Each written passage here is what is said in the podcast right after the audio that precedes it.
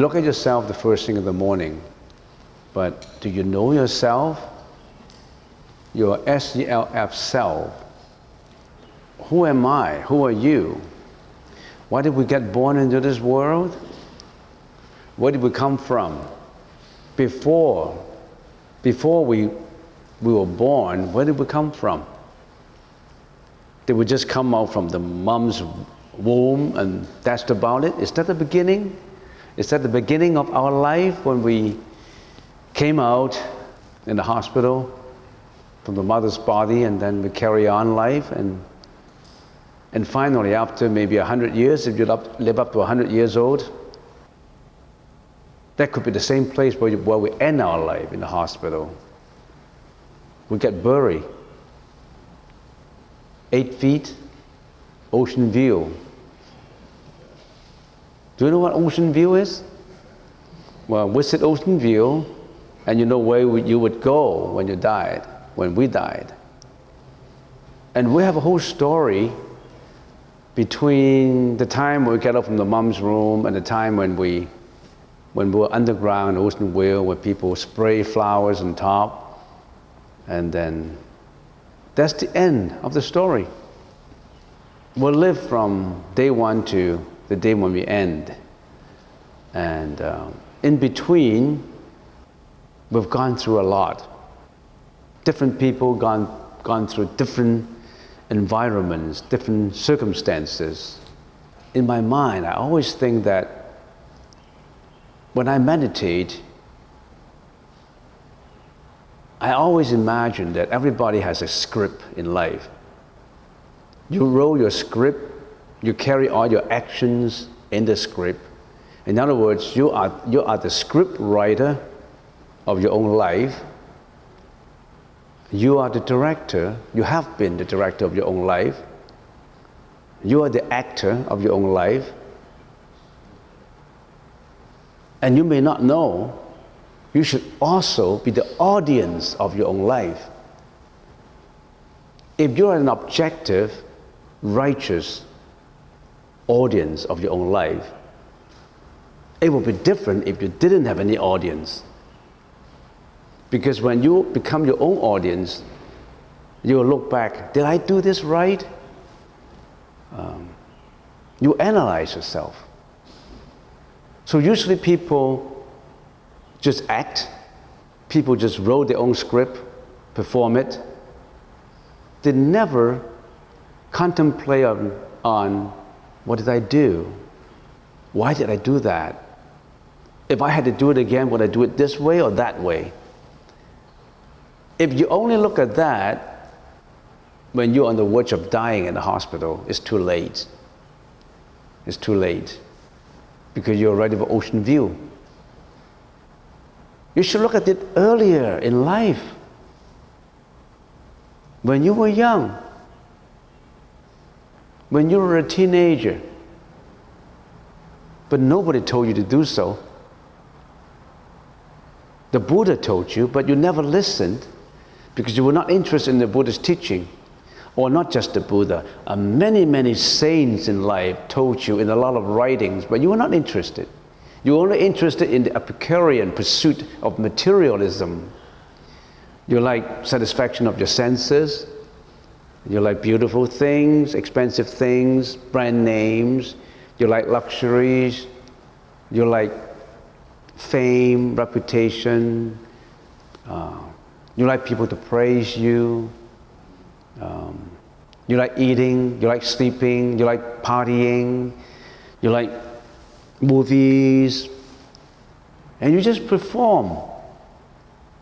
You're not looking back at you. Isn't this the time that we should do something about this? When we come to say, Who am I? I think the question is, I have this body and I have this mind. So, my which I always repeat, which I think for old timers in here is worth repeating because that's how you contemplate. I am made up of my own body and my own mind. If I didn't have a body, I don't have I. If I don't have a mind, then I don't have I. So the body and the mind, a body is a whole mass of molecules that you can see. And, uh, and we call it material. Material is a combination of molecules. You know that. Let's go to the biology of the body. We have an internal part of the body and the external part of the body. Our internal part of the body is being the heart, the spleen, the liver, the kidney, the lung. You know them because you have them. The fact that you have internal parts of the body, they, all by themselves, they don't work out. Because you need, you need to interact with your surroundings, with the body. When you need to interact the surrounding of the bodies, what do you need? When you have a company, you set up all your products. Everything is inside. You, you, you display in your showcases all this good stuff that you want to sell. Don't you need any salesman and sales lady? You need them, right? So what are your salesman and your sales lady? Your salesmen and sales ladies in your company interact with customers instead of everything surrounding you. And what are your salesmen and sales lady? They are important, you know. They help you to bring business. And if they don't work well, you lose business. So that means in your business, this sales lady and sales, this sales lady and salesman, they can make you or make make your company or break your company. Don't you have to study these salesmen, which are so important? Let's study them in here. Your salesman is your eye salesman, your visual salesman.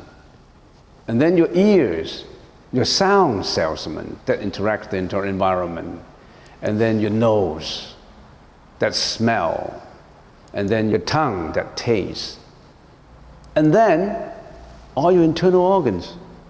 Body is just summarizing it. We cannot just go on because the skin has sensibility too. The skin has hairs into it. The hair has, has a sense of tactility, touch. That's the body. Everybody's body is different. Some people have a good complexion, some people does not have a good complexion. They're different, but somehow their functions are more or less the same, unless they don't work. If the eyes don't work, the ears don't work, and those don't work, then you're deficient in some. So that's the body. And your body correspondingly interact to different environments. Your eyes cannot see sound, right? Your eyes can only see material. Anything that is a solidification of masses is material. And then have the ears that listen to sound, which is a conglomeration of frequencies and vibrations, and then you have the nose, which interact with frequency, and then you have your tongue that interact with taste. Why do I need to tell you all this? You know. The Buddha told me all this, told us all this. The Buddhists get into details of who am I, who we are. The Buddha didn't say, You believe in me, you have complete faith in me, and you'll be excused. Your sin will be washed away as long as you believe in me.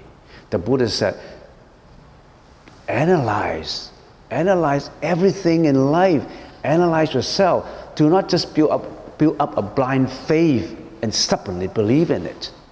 You have to understand why you believe in it. So Buddhism is teaching that say, analyze, analysis, not just blind belief in faith. So that's what the body is all about. If you know yourself, then you know others. Then there will be no conflict. So the mind, your mind interacts to everything.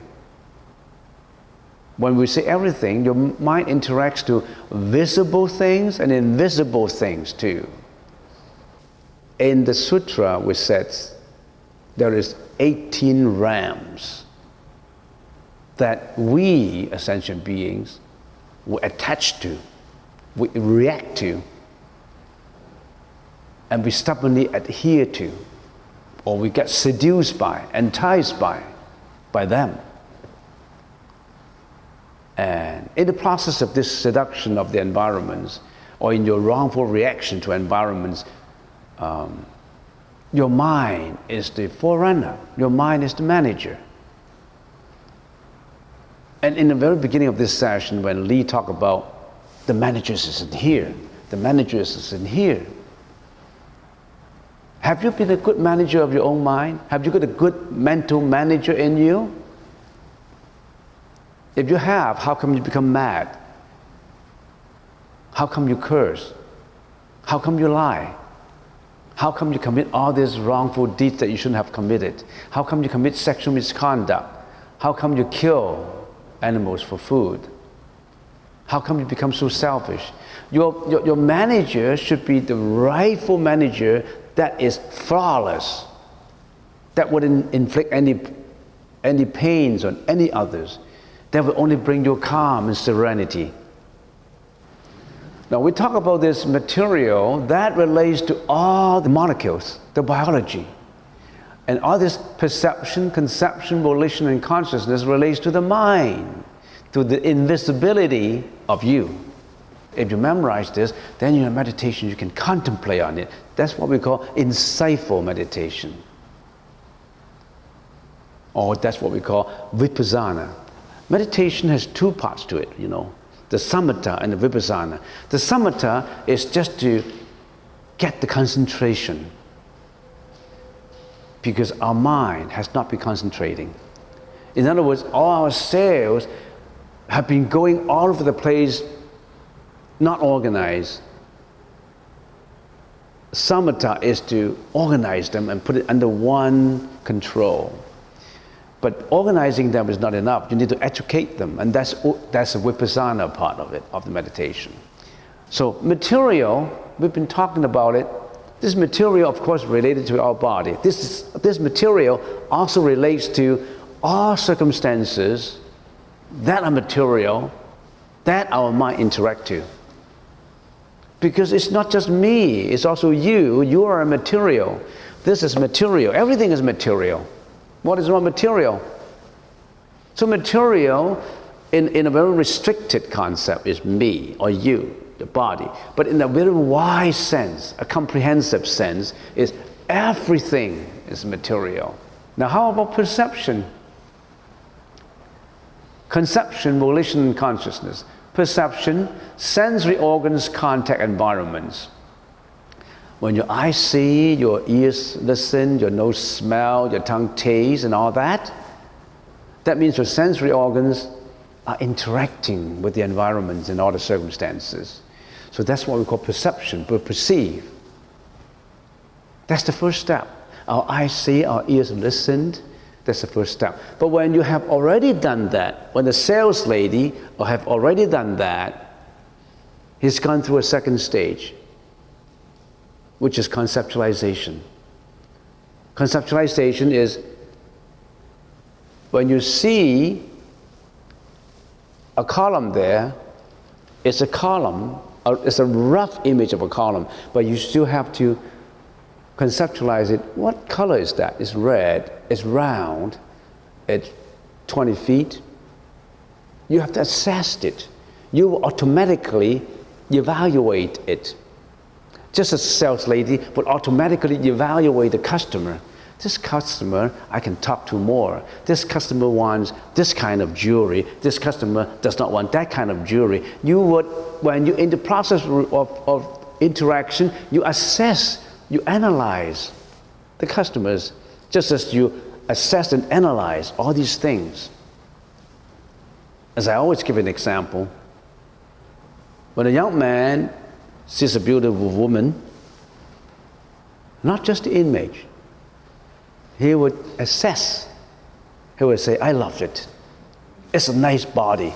It's beautiful. Or sexually appealing. You assess it. You attach values to them. You evaluate them. And you don't know about it. When you evaluate, something comes out. You don't know about it. In sound, somebody said something wrong, cursed you. You assessed it, and you get mad. When you get mad, you yell back, you shout back, you kill, you hurt. Because you react to them. Not just responding, you react. When you react, you know there's a difference between reaction and response. Reaction is with emotions, and response somehow is more with rationality.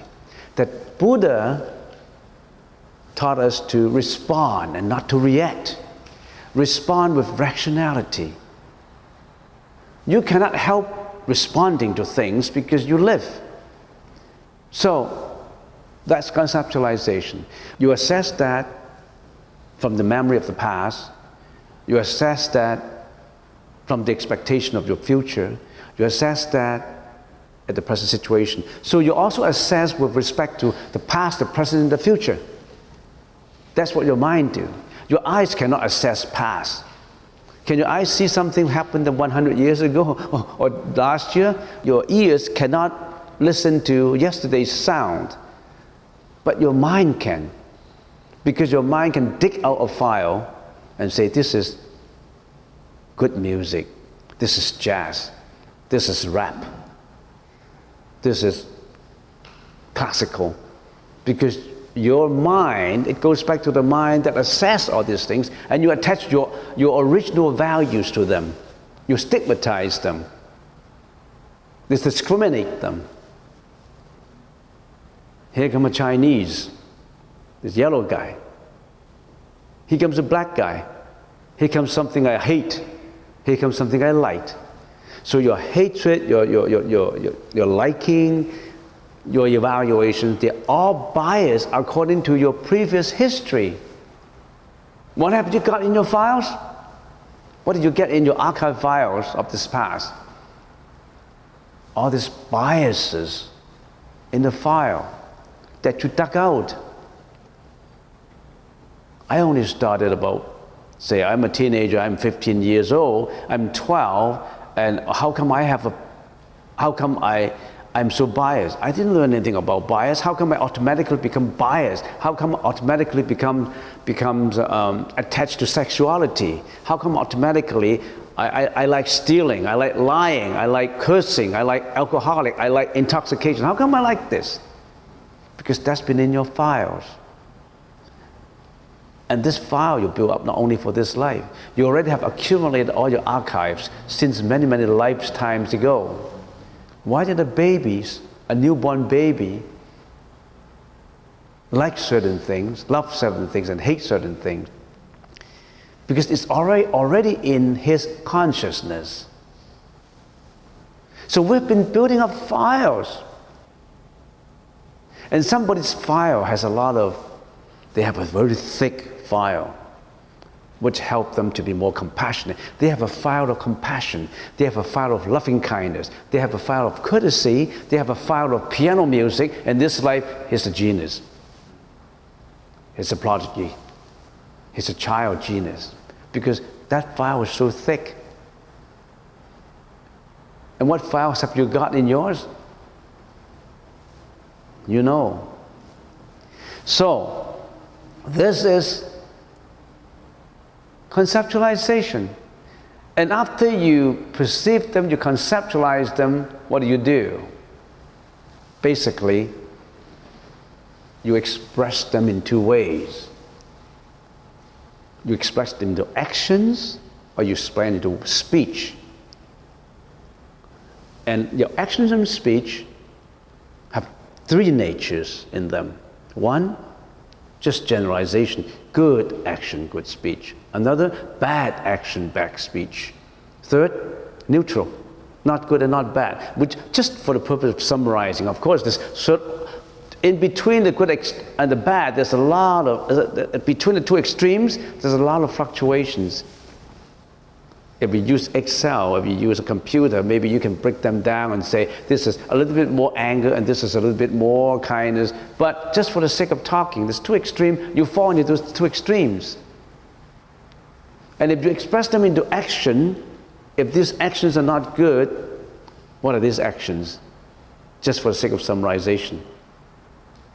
You kill, you steal, you commit sexual misconduct, These are the actions, generally, generally, right? And if you express these things into speech, what do you do? You curse, you lie, you a tale, you double tongue, you flatter, you know. These are the two expressions. And how about those that haven't been expressed? That's hidden as seeds in your consciousness, waiting to be sprouted. If the circumstances come, they sprout it into either good or bad. Not just bad, they also sprout into good. Not just weeds, they could be rhododendron, azalea, ivy, roses. So every morning when we look at the mirror, we say, This is me. I'm a combination of body and mind. If you know yourself, then you know others. If you know yourself, you know, oh, I have my archive files. I don't want to pull out my archive bad files. Can I pull out all my good files? Yes, you can. And can I build up more good files? Yes, you can. Can I get my files organized? Yes, I can. Can I build up a file of confidence? Yes, I can. You can actually build up your own files.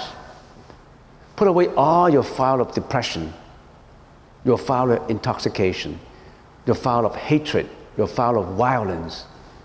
Put away all those files and just take out the good files. Buddhism, the Buddha's teaching, is to teach us how to build up these good files. Build up these files of enlightenment. Build up this file of courtesy and loving kindness. Build up this file of joy and equanimity. That's that. Nothing about prostration, flowers, burning incense, Nothing about looking for fame or reputation. Fame and reputation, even if you don't look for them, they would come. Why? There's no forceful, there's nothing that forces certain acquisition. In other words, if you're not entitled to it, it won't, it won't come to you. If in your life you say, I'm poor, it's because of your files of poverty because you didn't do any, any, any you haven't germinated, cultivated any causes that enrich your life to bring you the fortune. You haven't cultivated the causes. There's cause and effect. Every file have a file folder. And that file folder is a file folder of cause and effect. It automatically has that file, I always imagine, that file is, is a computer that computer automatically have a program of cause and effect in it. Whatever cause you cultivate, there's certain effect coming out. Not arranged by God, not forcefully arranged by you, it's by the automatic program that works in cause and effect. If you put in this cause, you have this effect. If you haven't put in this cause, you have no effect. Isn't that scientific? If you, if you haven't, if you're not interested in coming to the temple, you probably were not interested in driving to come to this temple. You probably would not be interested in listening to, to what's about this temple. Probably you won't be even interested in meditation. So there must be a cause for you, for your presence to be here today. Don't tell me I come for no reason whatsoever. Don't tell me that. There must be a reason. There must be a reason to make you who you are today. And uh, that book is good, I read, by James Allen. As a man think, you are what you think, you are what you thought, you are what you have done. There's cause and effect in it. Every thought, you must be careful of it because it gets thrown into your file. Every thought, every thought cultivated will lead to certain action, speech. And if that action, that speech, has been repeated, repeated, repeated, and it becomes habituation, it forms to your personality. When it forms to personality, that's responsible for your success and for your failure. From the first day you were a baby to the time when you were born, if you have 100 years, and maybe you have already walked many miles already. You could be in the middle of the pathway of practice, but it's never too late. The only time when it's late when you're under ocean view. For this life, you're late. You have to start another life in the next life. Even if you have a few days left, those few days are the most crucial for your next life. You can change. You can shuffle your files. Put your files of compassion in front, your files of confidence in front. So it's never too late to mend. Get to know about it. It's late when you don't care about it. It's, it's late when you don't have a willingness to change. It does not matter when you have a, whether or not you have a willingness to change. Change, changeability is the law of the universe. Nothing is unchanged. You could be changed for the worse, you could be changed for the better. Which way you choose. Hoping to see you next time. If you don't care, then maybe I'll, I don't know. Should I see you in your next life and my next life? I don't know. Well, we must have seen each other in previous lives. Otherwise, you wouldn't have come here.